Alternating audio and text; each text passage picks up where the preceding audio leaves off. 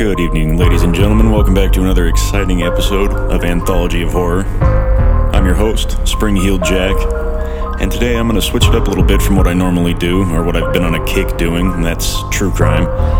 Today I'm going to bring you, since summer's already here, I'm going to bring you a spooky travel guide to California. Weird, iconic, cultish places throughout the state that I've seen or found just stupid shit about online. So they're either legitimately cool historical places or just stupid dog shit that fucking people have made uh, a spectacle out of. So there are certain places throughout California that have attained near legendary status. Some sure you you know. I'm sure you know a few of them. Even though some of them may be no more than a parched canyon or a rocky creek, many of these stories have grown out of these humble landmarks, and uh, some of them are the stuff of nightmares. But are they tales that are merely the product of people's overactive imaginations, or is there more to it than that? It's been said that most legends have some basis in fact. Today's bizarre news story lives on in our collective memory, becoming tomorrow's local legend. In other instances, it's unclear how a story came to be, but it has persisted for decades or even centuries. Why do these stories continue to be told? One answer might be that whether they admit it or not, most people want to believe that even in our technologically governed society, there are still places of mystery and wonder out there, places that science can't explain. On the other hand, some people just love bullshitting you, knowing that the frightening or funny uh, funny local legend set in a familiar location adds to the thrill of the bullshit. I'm guilty of that. We've gathered a variety of these tales, those that reveal who we are as a culture in California and what we find most fascinating and what really scares the pants off of us and more specifically off of me. Did you know that there was a curse of Griffith Park? until 1896, when Griffith Jenkins Griffith bequeathed 3,000 acres of what is now the Hollywood Hills to the city of Los Angeles for use as a public park. The area was a trail to blood and bad luck for anybody who owned it. In 1863, most of the land was owned by a wealthy rancher named Don Antonio Feliz. Feliz's spread covered almost 8,000 acres. Don Antonio never married and lived on his huge tracts of land with his niece, Donna Petronilla, and a maid named Soledad. When Feliz laid delirious with smallpox later that year, Donna Petronilla was sent away so she wouldn't contract the fatal disease. And Don Feliz was soon visited by a neighbor, Don Antonio Coronel, and his lawyer, Don Inocanate, or something to that effect, to discuss Don Feliz's will. Uh, they weren't all named Don. It was a title like uh, like The Godfather the title that they wanted so that other people would think they were important, but in rare cases, they weren't. They were actually important. Most of the time, they fucking weren't. Don Feliz was said to agree to the final draft of the will, but another version of events claimed he was nodding in agreement because someone had fastened a stick to the back of his head and was forcing him to nod. To no one's surprise, Don Coronel got the ranch. Soledad made out with a few sticks of furniture, and Don Petronilla got nothing. The fact that she was also blind probably made her a little bitter. The 17 year old Donna Petronilla reportedly swore out a curse on Don Coronel. It was melodramatic and lengthy and translated by 19th century California historian Horace Bell. Your falsity shall be your ruin. The substance of the Felice family shall be your curse. The lawyer that assisted you in your infamy and judge shall fall beneath the same curse. The one shall die an untimely death, the other in blood and violence. She rants on for a little while longer and then says, uh, Blight shall fall upon the face of the terrestrial paradise. The cattle shall no longer fatten, but sicken on its pastures. The fields shall no longer respond to the toil of the tiller. The grand oak shall wither and die. The wrath of heaven and the vengeance of hell shall fall upon thee and onto this place and you will know that my name is the Lord when I lay my vengeance upon thee. Okay, that last part wasn't part of it, but fuck it. Donna Petronilla might have been blind, but she f- saw the future like a prognosticator. Don Coronel outlasted many in his family, watching while they all died of disease or of miscellaneous bullshit. When he died, his widow remarried, only to have her new husband try to divorce her and steal her land. But the litigation lawyers took almost all that was left.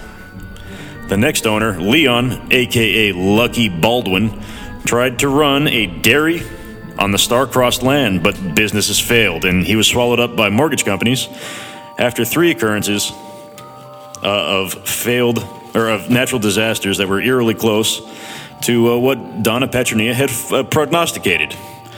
So, not so lucky Baldwin sold the land to Griffith J. Griffith, a Welshman, who made a killing in gold mine speculation. He speculated on gold mines.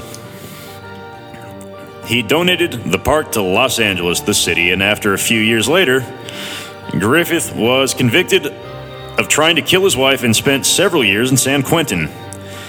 The legend of the curse has long given rise to the ghost stories in the park that bears Griffith's name. Ranch hands working the property in the late 19th century said that they had seen Don Coronel howling down the valley toward what are now uh, the municipal golf course and the LA Zoo. The figure is reported to make appearances at Bee Rock, which is a granite monolith towering over the east side of the park. The curse seemed to abate once the city of Los Angeles took possession of the land, and perhaps the only dangers that remain for the weekend hiker are things like bodies dumped onto the fire roads or mountain lions. Um, allegedly, there's six foot rattlesnakes. Uh, for good reason, the park is closed at night, so if the ghosts who stalk the old trails of Griffith Park put its appearance only after sunset, they should walk in relative peace until the land inevitably changes hands yet again. Spooky, kind of. That whole area is a shithole, though, so I don't have to worry about that one. Not my favorite spot in the world. This next one is uh, another relative shithole in uh, an interesting part of Southern California. It's called Mount Rubidoux. I believe I went to a concert at the top of this that was rated. Memory serves. This is where it was. I went to a punk concert that was uh, thrown at a public park once, and it was at the top of this hill, so you had to hike all the way up to the top of this uh, not really impressive hill, but still a fucking hill. And then we got to the top, there was a stage set up, and uh, pretty kick ass bands were playing. But as soon as it got dark, because you know California parks close after dark, a fucking helicopter. It was like uh, it was like something out of a movie, man. It just it was level with the hilltop, and they were telling everyone to disperse. It was fucking adorable, and then we did, and that was less adorable. But this is that place. And this peaceful park near downtown Riverside is surrounded by a number of weird fucking stories, like that one. Judging by all the dog walkers and trail runners who regularly show up around the area, most people are either unaware or don't give a fuck about the darker side of the legendary. They call it a mountain, I call it a hill. Uh, once called Paca Papa by the Luiseno Indians, Mount Rubidoux owes most of its near pristine existence to the care and work of local millionaire Frank A. Miller. Miller owned the Mission Inn in Riverside, and until the stock market crash of 1929, he prospered with the influx of Midwestern tourists who made his place a winter destination. After Miller kicked the bucket, the inn went into a long decline. At the end, his grandson donated the land to the city in 1956. The Miller name is all over the park in engravings and panels. Near the top of the fire road is a medieval looking structure called the Peace Tower, built in 1925. It looks out of place in the land of cactus, but adds to the foreboding atmosphere that kind of looms around the place. At the base of the tower is a room that looks like a mini dungeon complete with an iron gate. This is definitely where that concert was. At the peak of the mountain, above the amphitheater used for an annual Easter sunrise service, is a brooding Christian cross that replaced the original brown, rough hewn model that was torn down in 63. Uh, graffiti covers some of the rocks in the area because it's fucking Riverside, and the cross is strangely white and pristine. Rumors exist of a tunnel from somewhere on the mountain leading directly to the mission inn used by Miller's associates for during the Prohibition. Teenagers and others prone to wild tales still search for the elusive subterranean passage with no luck so far, but the legend refuses to die. Near the crest of the north end of the peak are remnants of graceful, though defaced, paintings of a horse fading to obscurity on a flat rock. Since it looks like something out of a Lascaux cave, some tourists have insisted that it was made by some ancient Indian, but there's no record of it before the mid 20th century, so it was probably made by some crafty fucking artist. Funny. Among the most enduring legends of Mount Rubidoux are the stories of furtive attack midgets. Locals reportedly tell of small stones raining down on them during solitary walks. Also, described are small, small piles of rocks left on the trail, usually in groups of three, and even occasional sightings of the diminutive demons. On the flip side of the spirit tales are the large shadowy figures that have been reported walking near the peaks late at night. That could have been me. Resembling the watchers of the Central Coast Rages or the equally mysterious robed forms said to wander the slopes of Mount Shasta, I think those might just be robed hippies on Mount Shasta. The silent, hooded spirits seem to be replaying some ancient ceremony along Mount Rubidoux's windswept peaks. I don't know about that one. Riverside always seems to be desperate for attention, if you ask me. Sorry if I have any listeners from Riverside. I think I have two. If you've ever found yourself deking at your Applehead Osi and thinking you might ply her with a heelch of frattery and perhaps a few horns of Stein bears in the hopes some borch burlapping after the big turdick, you are not the only one checking out your girlfriend's backside and thinking you can fill her with large quantities of wine and perhaps a few glasses of beer in the hopes that some romance after the big party might happen. You're also harping, or rather, boontling, and Boontling is the once secret language created around the 1880s in a small and isolated farming community of Boonville in the Anderson Valley. The parlance is said to contain over 1,000 unique words and phrases. Some say the lingo was used to speak to co- uh, speak in code in front of outsiders. As longtime Boonesville resident Bobby Glover once quipped to Johnny Carson on The Tonight Show, my mother used to say, never trust anybody until you've known them at least 20 years, and even then, be goddamned careful. Others say the manufactured jargon, which contains a good amount of sexual bullshit, was made up so that men folk could speak plainly in front of the children, and still others say it's possible it's the other way around. Kids trying to have their own special language that the adults wouldn't understand. But linguists agree Boontling's roots are drawn from a mixture of English, Scottish, Irish, Spanish, Pomo Indian words, and miscellaneous nonsense. Uh, today, thank Christ, it's a dying language, but there are still visible traces of the vernacular in the town. The payphone is called a Bucky Walters, after Buck, a code name for a nickel, and Walter, the first man in Boonville to own a phone. Jesus Christ. And a cup of coffee is still written on some restaurant menus as a Horn of Zeus, after a man nicknamed ZC who made really fucking bitter coffee. Visit Boonville, uh, where Brightliners, aka city folk, are welcome, they claim. I feel like Brightliners are not welcome in Boonsville. So I finally have a chance to redeem myself with the pronunciation of this next one. That's Llorona. Fuck you, I learned how to say it. What's up, Juan? Llorona. The Phantom Banshee. In the tree lined arroyo of Trabuco Creek at O'Neill Regional Park in Orange County dwells one of the most feared phantoms in all of Mexican legend and lore, La Llorona.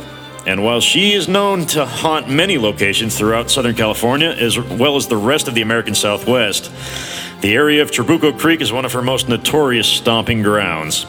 La Llorona, aka the Crier, gets her name from her ghostly, banshee like shriek Legend has it she was an evil woman who cheated on her husband and drowned her children because they kept her from getting laid.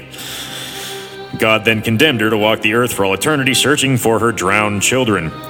It's said that she steals the souls of living children, and she's often invoked by Mexican mothers to frighten naughty niños.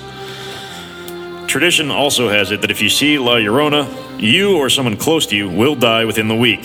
Seven days. The origin of the legend is unknown, although some believe it dates back to the Aztec times. Many modern Mexican Americans believe that La Llorona and swear that she still bedevils the living. They say she continues to walk Southern California's hill country at night, her long jet black hair and black dress blowing in the wind. uh, an evil counterpart to California's many women in white ghost stories. But where her face should be, they whisper, is the head of a horse. See, I always heard that one called the Segua or something. The Trabuco Creek is rumored to be the spot where the wicked woman drowned her children. Little known fact.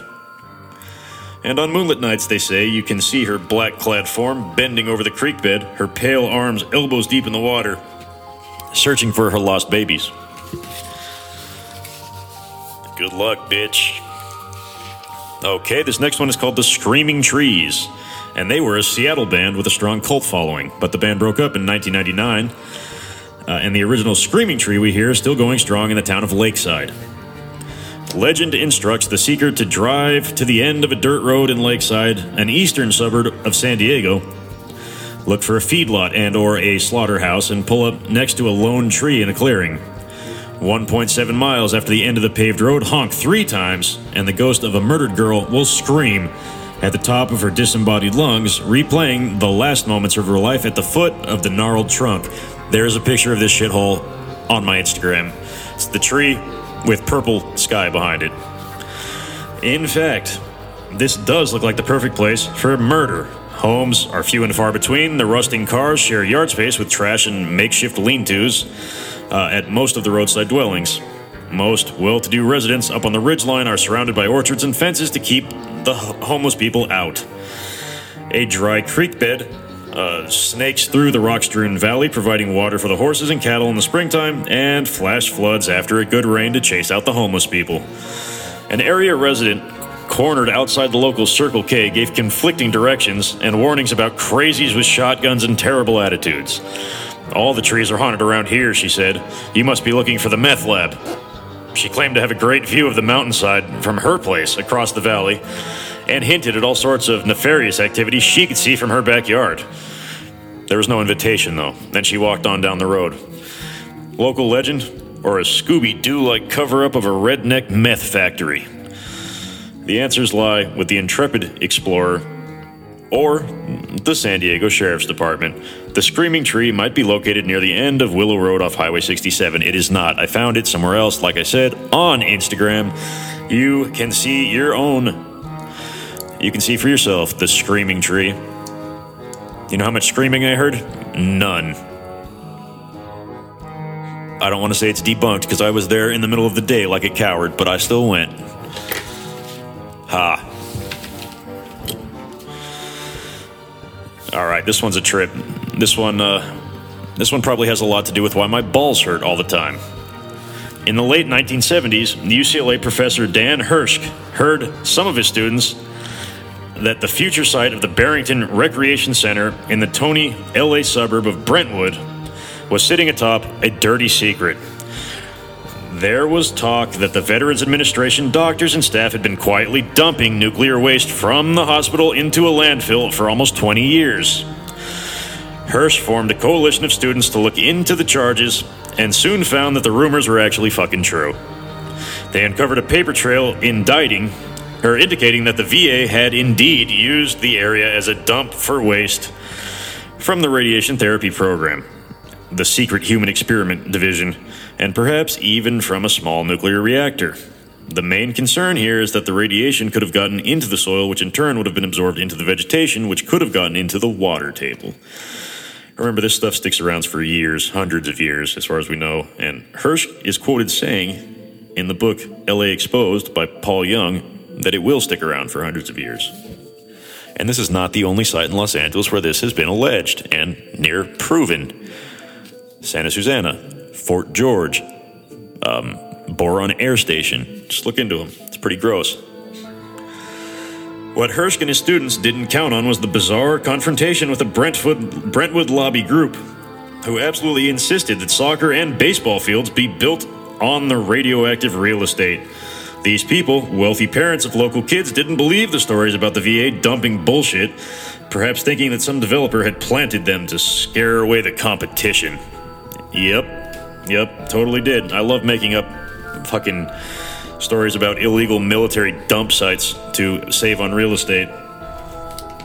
The Nuclear Regulatory Commission, aka the NRC, was called in to investigate. after Scooby Doo and Mystery Inc. performed an initial sweep of the area with a Geiger counter, the NRC pronounced the area safe-ish. Not satisfied, Hirsch was able to secure an. I'm just going to stop and say here your tax dollars hard at work, and that the LAPD is honest and straightforward as fuck. Not satisfied, Hirsch was able to secure an LAPD helicopter from the honest LAPD, who's nothing but straightforward and upfront and honest, to fly him over the property with an infrared camera, which might reveal radioactive hotspots. However, on the appointed day, he arrived to find that somebody had gone over the area with a bulldozer, wiping out any vegetation that would have shown up hot on the infrared pictures. Sounds like he's got a rat in his organization.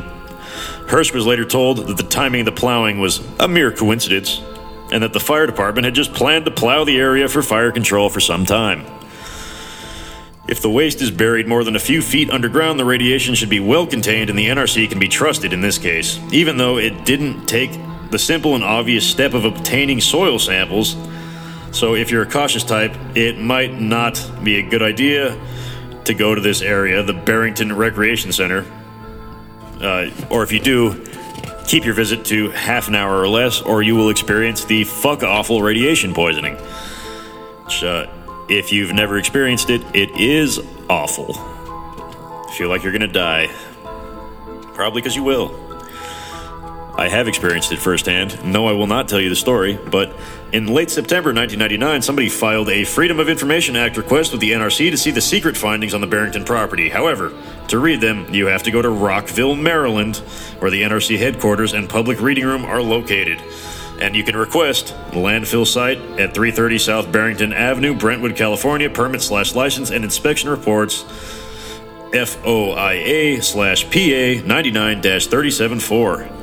Good luck. Fuck that. So, speaking of gross shit, Los Angeles' Hyperion Treatment Plant, as it's officially known, is the second largest complex of its kind in the United States. Chicago is number one. The plant typically processes about 350 million gallons of soupy gray wastewater per day from the nexus of 6,500 miles of sewer line. Most of it comes from homes and apartments. Treated water is not fit to drink, but it meets the EPA standards and it is piped five miles offshore and released 190 feet below the ocean surface. So, if you remember asking, well, if you've ever wondered why Hawaii water is crystal clear and California water is that murky shade of shit, might be a good starting point. Over the years, some pretty scary shit has been caught in the main intake gates, such as raw sewage flows through the bar screens to prevent larger objects from clogging up the works down the line. A sort of mechanical rake dumps 15 feet into the murky depths to comb objects from the steel bars and then dumps a congealed mass of partially decomposed toilet paper. Ugh. Gross. Empty pharmaceutical blister packs and other unidentifiable shit into a hopper, which just sits above eye level for easy inspection. It's a disgusting place to visit, and the really weird thing is that people want to see this shit. It's like the weirdos that like to watch pimples getting popped online. I don't understand it. Hyperion offers tours, and people line up regularly to take them. I line up regularly to get kicked in the balls and vomit. That's what I like to do. We asked unflappable tour guide Nancy Carr what else has turned up apart from the obvious. We've had bowling balls, 2x4s, hypodermic needles, and a few body parts. And she said this cheerfully. And I said, Body parts? When that happens by law, unfortunately, we have to call the police so they can investigate. She adds that they usually don't ask for the details. Although there is obvious public fascination with what turns up in the sewers, the day to day operations of the Hyperion facility are almost interesting. The sterile, solid waste, politely referred to as biosolids, left over from the various bacteriological purification process is used to fertilize a 4,600 acre farm in Kern County, ironically called Green Acres. That was purchased by the city in 2000. Los Angeles bought the farm. I love saying that, jokes Carr. The land is used to grow barley, alfalfa, corn, and other crops, but calm down, the product is fed to livestock and convicted felons. Ultimately, this means that your beef, chicken, pork are actually recycled, which is pretty goddamned efficient. So, what is the legend of Hyperion? Well, all kinds of things are rumored to have shown up in the city's sewer treatment plant from live reptiles. I've heard about the fucking alligators. To fetuses, to mobsters, decapitated heads, but the mission is to set the record straight, and we have the real list of wacky shit flushed down the toilets, Southern California, uh, in the book LA Exposed by Paul Young. And he reports that staff members admit that they found bags of money, a finger, a mattress, various sex toys, a full set of kitchen cabinets, a complete motorcycle, five foot grease ball, ew, a fully intact adult male horse. For tours of the Hyperion plant, contact public relations at 310 648 5363. What do buns in the oven have to do with an upscale Italian bistro tucked between equally cheeky boutiques on the quiet residential street in this neighborhood. When chef slash owner Ed LaDou opened, oh, for fuck's sake, Chow T Coyote, C A I O T I, Chowdy Pizza Cafe, oh, pronounced Quixote. Thank you. Thank you, book in North Hollywood in 1986, he had no idea that his place would become a hotspot for overdue mothers. Liddell learned his craft at world class eateries like Spago, where he almost single handedly invented the now ubiquitous California pizza, using disgusting ingredients like eggplant mixed with barbecue chicken. However, it was one of his salads that was destined to put uh, on the map. He tossed this salad old man. The restaurant moved to Studio City in the late 1990s. Sometime in 1993, a pregnant woman who was well past her due date stopped by and ordered the romaine and watercress salad with balsamic dressing. The next day, she went into labor. She told an overdue friend what had happened, and the friend came to the restaurant, ordered the same salad, and the same thing happened. I would be very concerned right now. This is a health issue. A local legend, and quite a few babies were born as a result. We get pregnant women in here every day, sometimes 20 or more, says one of the waitresses. We don't even have to ask what they want, we just bring it out. That's very sumptuous of you. Although at first, he was a bit miffed that his humble salad was attracting pregnant customers. LaDou eventually embraced his dubious celebrity. Doctors are reluctant to prescribe the salad as a remedy for shy babies, but some apparently do suggest that their worried parents make a pilgrimage to Quixote. The legendary salad may do nothing more than calm a few nerves and allow nature to take its course, but why knock it? For those looking for a scientific explanation, there is medical evidence that balsamic vinegar causes um, uterine contractions. But the pizzas there, allegedly, are very good. All right. Satanists, kidnappers, ghosts, and supposedly a gravity hill. This canyon, Turnbull Canyon, is popular with hikers, mountain bikers, road racers, and it hides many a dark secret. The chaparral covered mountains, with its twisted road, lie between the suburban sprawl of Whittier on one side and the capitalist paradise of City of Industry on the other. While signs along the trails warn strolling couples and fitness nuts about huge mountain lions and rattlesnakes, the more sinister features of the area known are known only to some unfortunate locals, as well as the finer connoisseurs, such as myself, of the weird bullshit. History tells us that, like many unhallowed places in North America, the area known as Turnbull Canyon was considered off limits by the local Indians. It seems that all of California was considered off limits by the local Indians. They named it, it looks like a Kuna Matata, Hutu Kanagada, Hutu Kanigi, Hutu Tuk. Hut u Knigger. H U T U K N G N A, which supposedly means the dark place. In 1845, the Spanish governor of Alta California deeded most of the land in what is now Whittier to two settlers. First, John Rowland and William Workman. That's a very unfortunate last name. Who immigrated from Taos, New Mexico, their huge 49,000 acre spread included the present site of Turnbull Canyon. Workman was not well liked by the local Indians. Yeah, I would have a hard time liking an invader whose name was Workman. Uh, they initially staged constant raids on his property, so to protect his family, Workman built a tunnel and living space underneath his home. Look, when white people start digging into the fucking ground to live, bad shit's happening. Manson. Starters. Any conspiracy lizard person nut. Uh, later, when the Indians actually worked for him, they reported seeing ghosts and witches in the suburban passage or the subterranean passage, which ended at the family burial ground. Workman was also involved in a plot to usurp the government who had originally, or the, uh, usurp the governor who had originally given him his land. And he carried this bad juju to the end of his life. He lost most of his property and money in a failed banking enterprise with his son in law, and then he shot himself in the head in 1876. During the Depression years, rumors started that Turnbull Canyon was the site of strange rituals involving a child and baby selling cult. Perhaps like the Finders. Some claim that the area is still used for satanic worship or something equally evil. Uh, Uh, I don't know about that. An anonymous source recently reported that an old metal sign far up the canyon was spray painted with the words Die Jesus. Take this with a grain of salt. An insane asylum, as with most canyons with ruins in them, was once located somewhere in the now weed choked floor of Turnbull Canyon.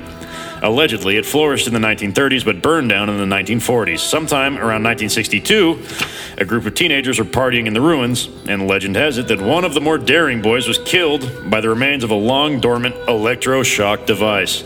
Now that sounds fucking freaky. Which pumped several thousand volts through his drug addled brain. I'd pay a nickel to see that show. Fuck it.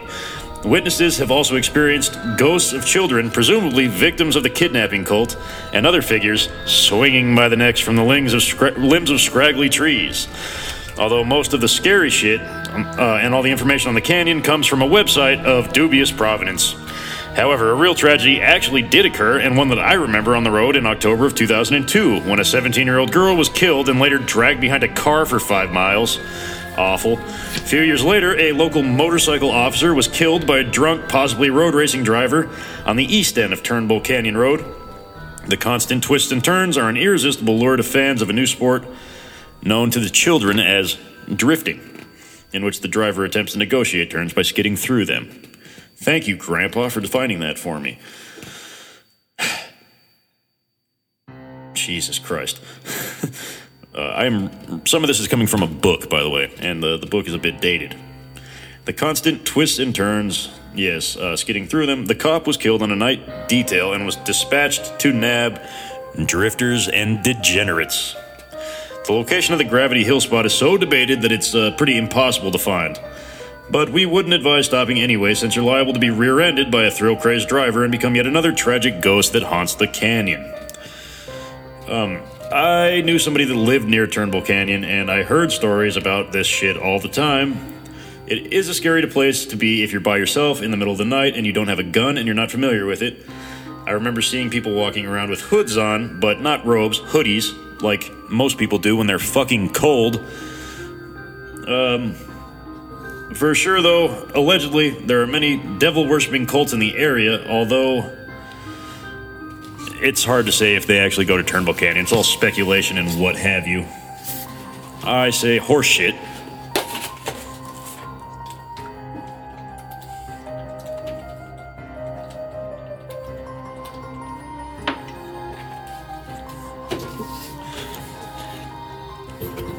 All right, this one, this is a good one. They promise to tell lies, whole lies, and nothing but the lies. On the first Saturday of April, as near enough to the 1st of April as weekday wor- workers can get, the town of Borrego Springs, the charming, cool, and agreeable town of Borrego Springs, hosts its annual Peg Leg Smith Liars Contest to honor a man who told one of the most legendary and enduring bullshit stories of all time in California. Tommy Smith was born in 1801 in the Kentucky Hills, and as a young man, he made a name for himself as an explorer, fur trapper, prospector, and Indian slave trader. Real stand up fucking guy. As a sideline, he also practiced horse thievery. Smith left the lower half, or left the lower half of his right leg in Wyoming after an Indian battle, and acquired the nickname by which history now knows him, Peg Leg Smith. Better than like Fathead or something, I guess. The horse stealing business was really going well, but by 1840, the authorities had broken up his squad, and old Pegleg returned to prospecting. We know this much to be guaranteed. It's hard to tell what parts of the next bit of this bullshit are true, or what part is part of Pegleg's bullshit, his ultimately successful business of lying. During an expedition to the uh, charming and scenic and cool in the summer Borrego Badlands in 1836, Smith and a group of trappers from St. Louis had not seen water for four fucking days. The group found themselves crossing the Salton Sink, which is miserable piece of fucking asshole land. Trudging westward in a distant range of mountains where they hope to find a creek or a spring. There aren't any, you're fucked. As events and nerves turned desperate, one of the party was dispatched on a scouting soiree up a nearby canyon, and as he reached the top of the small range of buttes, he found himself surrounded by a field of black metallic rocks. Yeah, there was a volcano there, dipshit. He nonchalantly picked up a sample and saw a gleam of yellow in the fading light of the sunset. He thought the stuff was copper, but pocketed a few chunks uh, for the assayer in the next town just to be sure. The following day, in a last ditch effort, the men found a cool spring at the base of a tall peak, and they finally quenched their thirst. It is fucking hot there. It's not actually a nice, charming place to go. It's 120 degrees. It's fucking miserable. The mountain was named Smith in honor of their fearless leader and guide. When the band arrived in civilization, the blackish rocks were tested and discovered to chain, contain chunks of pure solid gold. Why Smith and or his party didn't immediately return to the remote buttes is a mystery, but suspiciously, after gold fever hit the state in 1849 and organized or he organized an expedition to relocate the amazing find. The group set off from San Francisco, headed towards the southern desert in a classic episode of Karmic Justice, sometimes during the trip. Their Indian guides that they had hired ran off in the middle of the night with all their supplies. Yeah, suck it, Smith. Smith was forced to abandon the search and disappeared somewhere near San Bernardino County as best they can figure. He turned up again years later in San Francisco, hobbling along the streets dressed in a beaver skin hat and willing to tell anybody who would listen how to find his fabulous strike in the Borrego Desert. Some of the more gullible parted with cash, and later it took just a couple shots of whiskey to pry hand drawn maps and bullshit mining claims out of an aging and alcoholic prospe- prospector. Smith died alone in a Bay Area hospital in 1866. Tales of suspiciously wealthy Indians kept the lost peg leg gold story alive for the lore of the Southwest. And in the 1920s, Hollywood set designer Harry Oliver uh, stated that Pegleg, or he started the Pegleg Smith Club. Each New Year's Eve, Oliver and his group gathered in a spot near Borrego Springs where Smith was said to have started his expedition and held what they called burning parties. Oh god, that sounds bad. Local artist John Hilton would throw his past year's mistakes into the flames. I don't know what that means. Oliver stepped up the fun in 1949 when the first Liars contest was held at the same site. The group erected a monument that still stands today. It's a fucking gross sign at the side of the road that instructs, Let him who seeks Pegleg's gold add 10 rocks to this pile. And the pile grows steadily, probably by about 10 rocks every year. And in recent years, it's reached nearly 10 feet. After an interruption of several years, the Liars contest was renewed by a former newspaperman, Bill Jennings. Contestants need only sign up to participate and must tell a tale involving Peg Leg Smith or the gold. The winner gets the title The Greatest.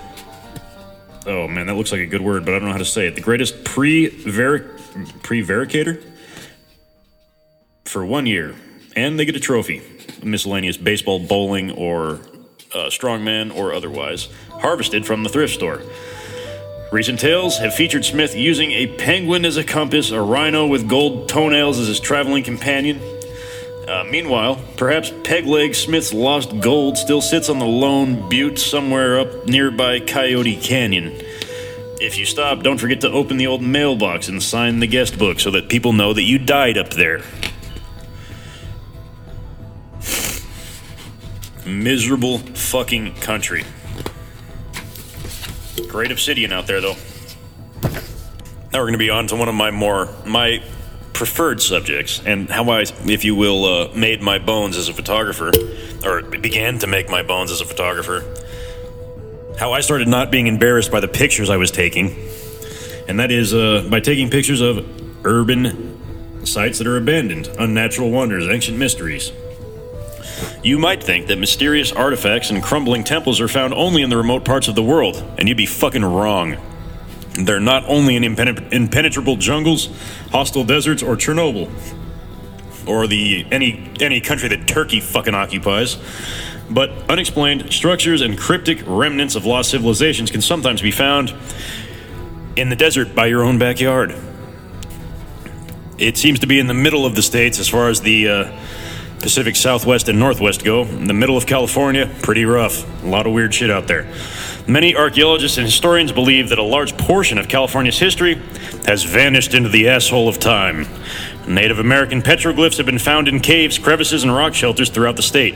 Speaking of which, I heard a story that some rangers told me when I was walking around Death Valley about this dipshit doctor who got arrested for grave robbing because he was trying to cut a petroglyph with um, some kind of power saw out of the fucking rock wall that it was painted on so that he could steal it. Guess what a grave robbing charge looks like? He's not a doctor anymore. I can tell you that much. Jesus, he was convicted also. Dumbass. So they pet, they found petroglyphs in caves, crevices, rock shelters throughout the state, but these, some experts assert, give only a small hint of the civilization and people who wandered our state back in the dawn of time. In addition to the brief postcards from the past left behind by indigenous cultures, there's evidence that visitors from places as far away as China may have come to the western coast of the continent when it was still a wilderness. These visitors made their journeys long before that ass clown Christopher Columbus discovered America. It was never lost, brah. And they left behind mysterious reminders of their presence. How did the creators of these puzzling artifacts and the builders of these stone structures get to this land? Where did they come from? Why did they leave? Where did they come from? Where do they go? Where do they come from? Cotton Eye Joe. And so on. Nobody can say for sure. But these ancient sojourners have given us sights to ponder and cryptic messages to decipher, and many a shiny crystal to sell to a hippie. Examining these lost pages from the book of history opens up an entirely new realm of possibilities, just as fascinating as the heritage we thought that we knew. Whether or not you choose to believe that ancient civilizations once inhabited the land we know now as California, one thing is sure. The state we call home has a very, it's been a very weird place for a very long time. Go to Mount Shasta, you'll see what I mean. This one, uh, it's weird because it looks like what my people are famous for carved into a rock, and it's called the Maze Stone. It's a big, huge, striking petroglyph of unknown origin, and it graces a small mountain area called the Maze Stone County Park in the shithole of Hemet. Which, If you haven't heard Hemet, it's famous for uh, crystal meth and Scientologists. And I was called a honky there by a gas station worker. So I, oh, I won't tell you what I said, but it's in Riverside County, of course. Inscribed on a large boulder, the three foot square figure is a maze formed by four interlocking swastikas. The design is almost unknown among Indian petroglyphs, and archaeologists attribute it to so called maze culture. When I said my people, I didn't mean fucking Nazis. It's, uh, the maze is the Minotaur from Crete. That's what I mean, my people. We did the fucking maze before anyone else did. Uh, the maze culture, which left one similar design miles to the south in San Diego. That was probably somebody like me 5,000 years ago, immigrated from Crete for the fuck of it Got there by accident, started carving shit into the rocks. Just to be funny. Uh, other people have other explanations. The Maze stone has been labeled everything from a 15,000 year old remnant of the Cascadians, thought to be the ancestors of the Mayans, to a religious symbol left by the Chinese Buddhist monks at about AD 500. But the latter theory is popular among historians seeking to prove that the Chinese beat Columbus to North America by a thousand years. To see this puzzling petroglyph, you take Highway 74, you go three miles, uh, and you should hit California Avenue to Maze Stone Park, but there are very strict laws about how you get in there, so good luck trying to figure out when they're open because I couldn't do it. I know where it is, didn't see it. So, Bob Maestro ran a scuba equipment shop in Palos Verdes, which is a beautiful beach in California. And one day in 1975, he and his friend Wayne Baldwin were indulging their passion for diving and looking for lobsters and abalone to put on the barbecue. And uh, although the fruits of the sea that day eluded them, their foray off the rocky reefs of the peninsula turned up something that would puzzle and disturb mainstream archaeologists for fucking years. Spotting an unusual round object 35 feet down on the sea bottom or so, Maestro and Baldwin hauled the honking fucking thing up, which turned out to be a 305 pound rock, to the surface. How the fuck? And they carted it back to the shop. The rock was almost perfectly round, with a circular hole bored in the center. In the next few weeks, they searched the area and eventually discovered about 35 more stones of similar appearance the artifact soon came to the attention of James Moriarty III, a professor of history and archaeology at the University of San Diego. After five years of research, Moriarty and his associate Larry Pearson concluded that the stones were anchors from an ancient shipwreck, possibly dating back some 2,000 years. The largest object eventually brought to the surface weighed about half a ton. Wow. Leading the researchers to surmise that the ship it had come from was in excess of 100 feet from stem to stern and may have carried a crew of 50, probably more. The timbers of the ancient wreck had long since been battered to splinters on the treacherous coast of the Palos Verdes Peninsula. Beautiful, beautiful coast. A lot of ships sunk around there, though. Through correspondence with scientists in Southeast Asia, Moriarty, Pearson, deduced that the sandstone from which the anchors and ballast were fashioned was a type of type of sandstone native to southern China. Although historians have begun to take the idea of Chinese explorers more seriously in the last few years, at the time it was uh, academic heresy as well as suicide to suggest that non Europeans had reached the shores of North America 1500 years before the Spaniards made their first forays here in the 16th century. Mainstream fake news archaeology masked to protect the status quo by suggesting that the artifacts were merely leftover anchors from immigrant Chinese fishermen of the 19th and 20th centuries. Those Stone Age fishermen of the 20th century. But this explanation from the origin of the stones was refuted since contemporary photographic evidence proved that the Chinese in California chose to employ readily available and much more practical metal anchors, as I would also.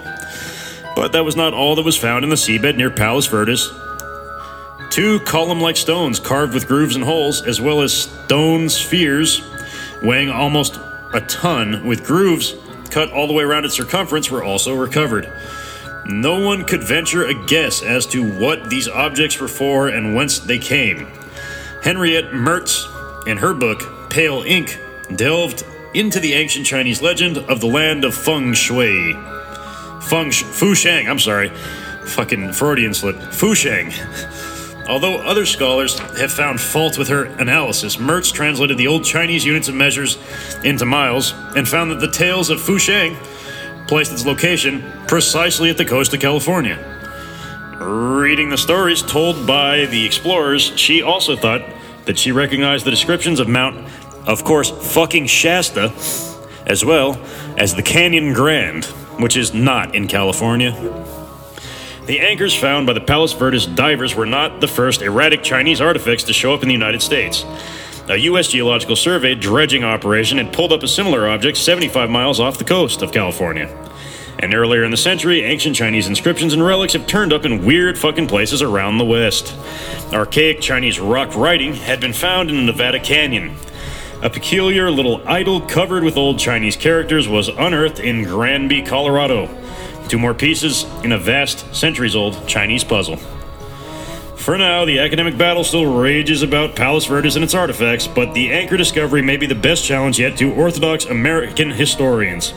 For years, they have refused to believe that the ancient Europeans and Africans had visited America before AD 1000, despite the Celtic stone cairns, Roman coins, and Phoenician urns that keep being discovered on the New England coast. Explain that one to me, huh? The Smithsonian people. Now, from America's western shore comes a new affront to the continent's official history. And official is in glaring quotation marks. Some donut shaped stone tossed into the ocean 2,000 years ago by a Chinaman wrecked on the wave lashed shores of Palos Verdes. May take another generation for our school history books to catch up, but it might catch up. Uh. So, uh, I like this one a lot because I think I would technically qualify in the time period accurate description of what a giant is. I was having this conversation today with a guy at work actually about how a lot of the crusaders were probably well, okay, a lot of the people in that time period were fucking short. And uh, I don't mean to disparage anybody based on height, but fucking short to me is a grown man that's under five five or so. Not that there's anything wrong with being short. It's just um, when I imagine a crusader, that's not what I, I picture. I don't picture, you know, a five foot tall guy riding a pony. It's like I picture somebody probably bigger than me riding a Clydesdale.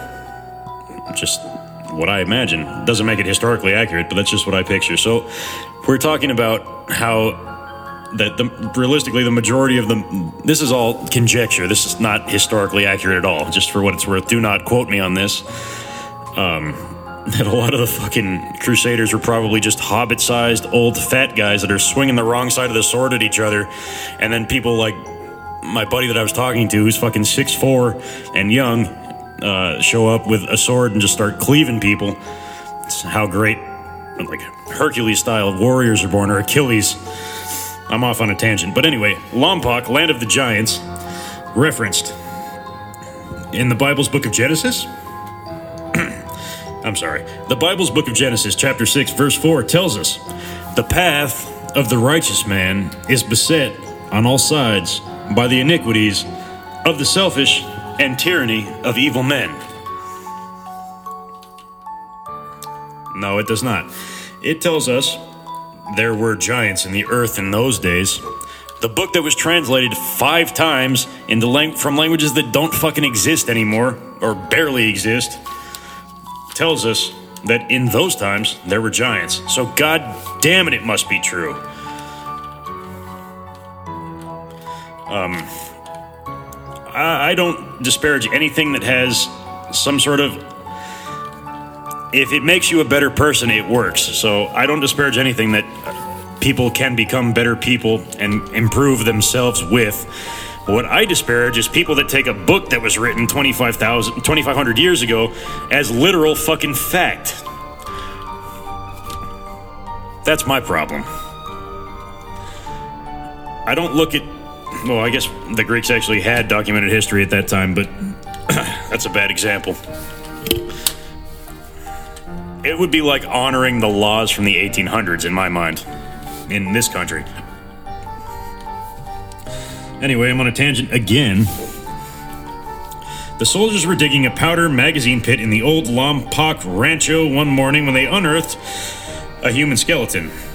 Not unusual, except that this skeleton, lying beneath a layer of cemented gravel, was 12 feet tall. The giant, as they came to call it, had double rows of teeth on its upper and lower jaws and was surrounded by burial offerings, carved shells, huge stone axes, and porphyr rock blocks carved with hieroglyphic type symbols. And I am looking at a picture of it, and it does not look to be fake. Local Indians heard of the find and panicked. They insisted that the skeleton was an evil omen, so authorities, anxious to head off the trouble, reburied the mammoth remains and the strange bullshit somewhere on the rancho. But you can see the pictures online, and it does not look like bullshit. Lompoc Rancho's behemoth bones weren't unique, though. Giant skeletons surfaced all over America during the 19th and early 20th century. Archaeological mining projects turned them up in record numbers. Excavations at such places such as Lovelock, Nevada, and the Mound Country in central Minnesota were said to have yielded dozens of huge remains. Indians, Indians in these areas were familiar with the giants and spoke of them with fear and hatred. They said that their descent, distant ancestors were menaced and harassed by these gargantuan humanoids and fought great bloody wars to drive them out of their territory. Virtually, all of the giant remains have been lost or destroyed due to sloppy record, record, keeping and storage practices of the time, and also the Smithsonian covering it the fuck up, which they are famous for. Virtually, we can't be positive.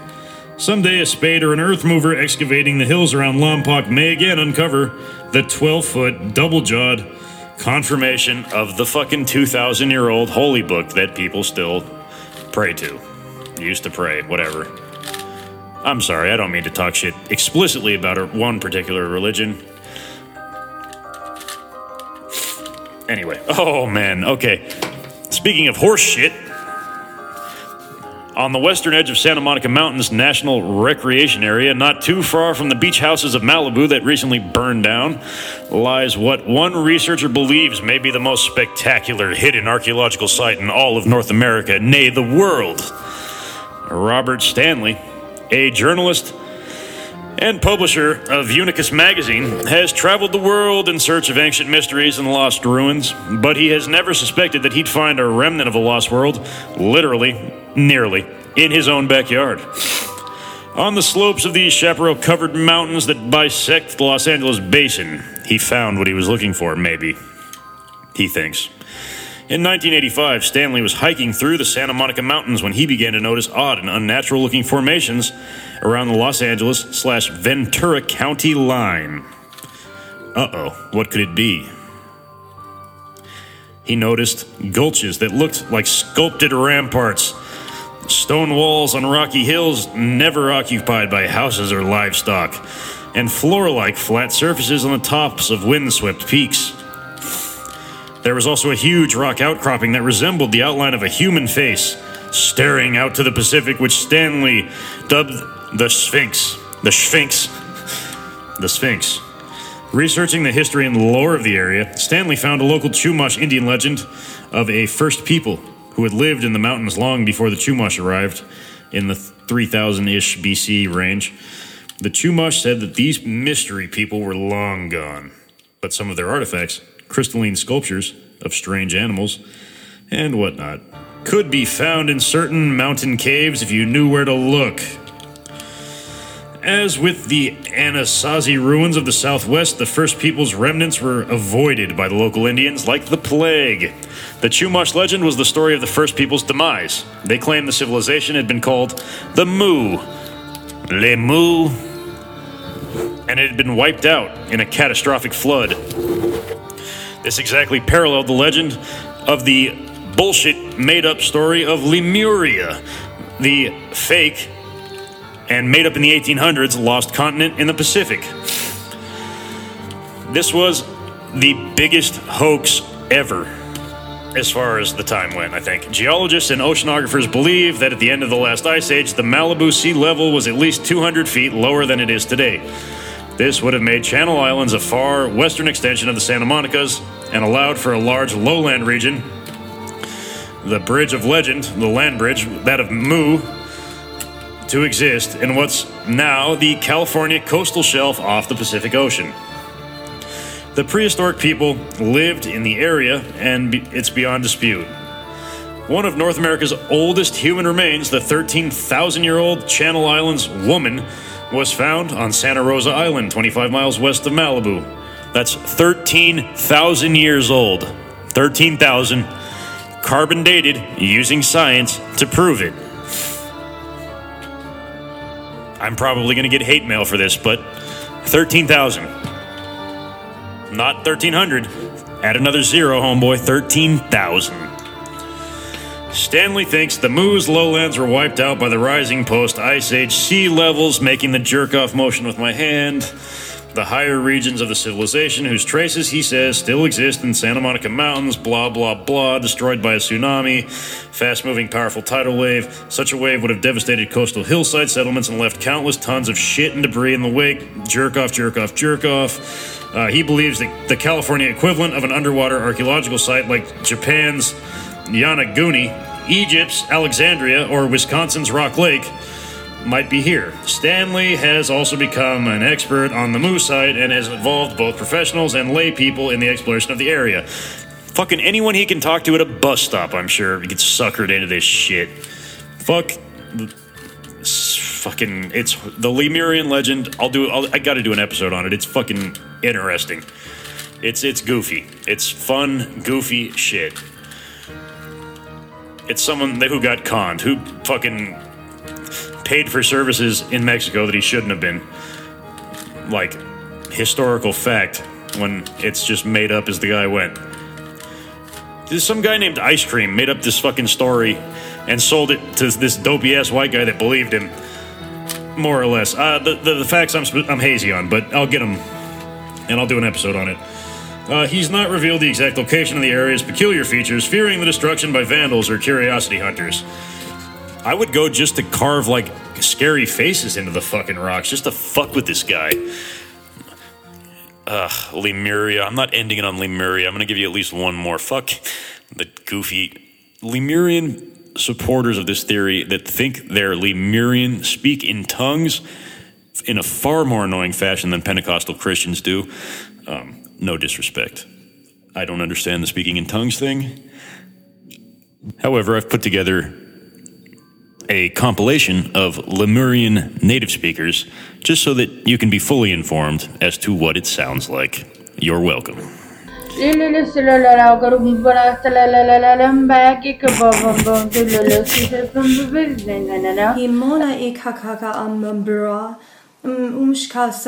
Umshana saraneak tu huratati el suraneshtuk kam shana sedet i sahele uktaru. You get the idea. That is ancient Lemurian. Next, we have something that I'm probably going to check out on my next day off. Very interesting. You are here to please me. Nothing else on earth matters, says Cecil DeMille to his expectant crew as they sat in the sand waiting the start of production of his biggest extravaganza to date. The film was to be the first incarnation of the Ten Commandments. Uh, DeMille remade the epic in 1956 with Charlton Heston.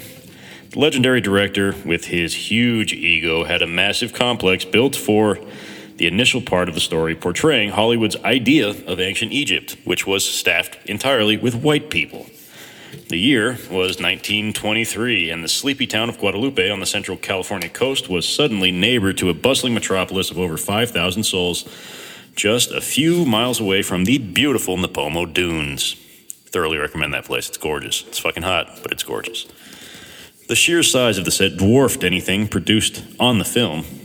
DeMille was a stickler for what he considered to be reality, and in a scene he had directed years earlier, he once used real bullets when actors had to shoot their way through a door for a Western. He spared no expense for the commandments. Parts of the film were shot in the new two strip Technicolor process to show off the elaborate Pharaoh's Palace. In addition to its skyscraper like height, the palace was 720 feet long and featured an avenue of the Sphinxes. The Sphinxes, with 21 five ton statues lining the royal road. There were also four statues of the Pharaoh, all over 30 feet high, and the city was surrounded by an 80 foot wide, 120 foot high wall covered with hieroglyphics modeled uh, on those unearthed just the year before at King Tut's uh, shack. At the end of production, the director had workers tear down the set and bury the whole fucking thing. Apart from any egocentric issues he may have harbored, DeMille was protecting his creation from interlopers. It was then, then a common practice for low budget companies to use the sets that major studios had abandoned. The plaster and wood debris that lay partially buried under the shifting sands for almost 60 years. That is, until a few film buffs, armed with cryptic information from DeMille's posthumously published autobiography, began to search for the buried city. They found it soon enough, but have been hamstrung since the mid 1980s, lacking the funds to finish the excavation. Uh, expected help from Hollywood's community has not come to pass, despite an initial $10,000 donation from the Bank of America, one of the original financial bankers and backers of the film. The dunes shift a few feet every year, alternately, revealing and covering up the Sphinx noses and Pharaoh's toes. No fucking shit. Plaster props have the consistency of blue cheese and require a soak with hardening preservative before they can be moved. Coins, bits of costumes, and even an empty bottle of cough medicine, favored during Prohibition for its high proof, have been excavated. The Nature Conservancy has stewardship of the area, now called the Guadalupe Nipomo Dunes Complex, Dunes, and they plan to leave the artifacts in place until more money is donated to mount a systematic dig. Ground mapping radar has revealed at least 12 of the Sphinx statues. Fucking cool, man. Some of the plaster pieces are on display in the Dunes Visitor Center on the main drag of Guadalupe.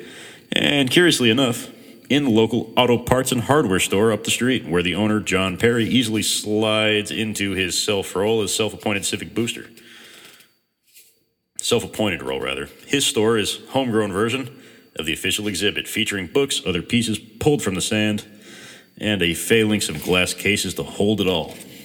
Perry will give exact directions to the main ruin area, although there's not much to see. The views from the Nipomo Dunes Nature Road give little hint of what lies below the surface. A scattering of lumber and rounded plaster fragments emerging from a massive hill were all that were visible in May of 2005.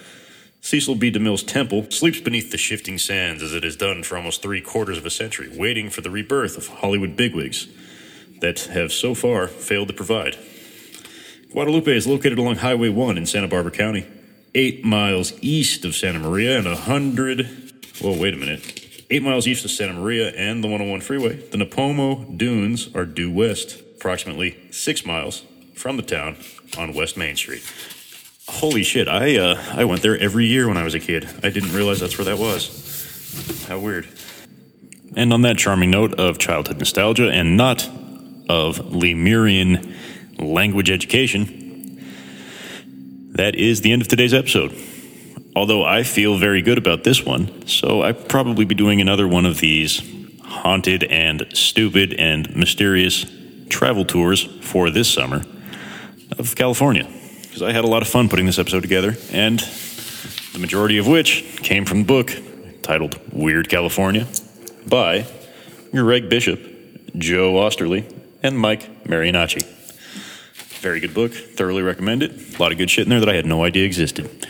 And uh, for the shouts outs, let's see. Okay, so new people every week or every episode, whenever that comes around, I tend to look at the most influential cities because I can see that on my uh, my platform that I upload the podcast on. For the last episode, the most influential city, I'll read it out. I'll read out the top ten. Whoever uh, promoted the hardest will get a shout out, and that is all. All right, last episode. Manchester in Manchester. Thank you very much. You were number one. Immediately followed by Freehold, New Jersey, yet again. Followed by Scottsdale, Arizona, again. Pella, Iowa. Mooresville, Indiana. Brescia, Lombardy. Honolulu, Hawaii. Toronto, Ontario. Thank you all very much. I appreciate each and every one of you, um, list members and not. I appreciate you all. Please spread the word. If you feel that I deserve five stars, please do not hesitate to do so. It's uh, only helping me out. And please also bear in mind that this has been an almost hour and a half podcast, ad free, guaranteed, because I value your time. Thank you very much for tuning back in. As always, I can be reached for hate mail and uh, constructive criticism or not constructive criticism on Instagram.com slash Duke Landis17. That's Instagram.com slash D U K E L A N D I S 1 7. I welcome you to get in touch with me. I always love hearing from you guys, uh, good or bad. I am especially tickled by the bad ones, but I love to hear from the good ones as well. I appreciate you guys all tuning back in, and as always, please do not fail to overlook my open door policy. If there's something you want to hear, just send me a message. I don't give a shit, and I'll do it. If it's within the realm of reason, I'm not going to read Fifty Shades of Grey or anything, but if it's in my genre, I'll do it. Fucking, I'm here for you guys, so please do not hesitate to get in touch. And tell your friends. Continue to tell your friends. I'm kind of sad that Galveston, Texas dropped off that list. You guys were running number one for weeks. I still appreciate you, though. And on that note, thank you all very much for tuning back in. I will speak to you next time. But until then, stay spooky.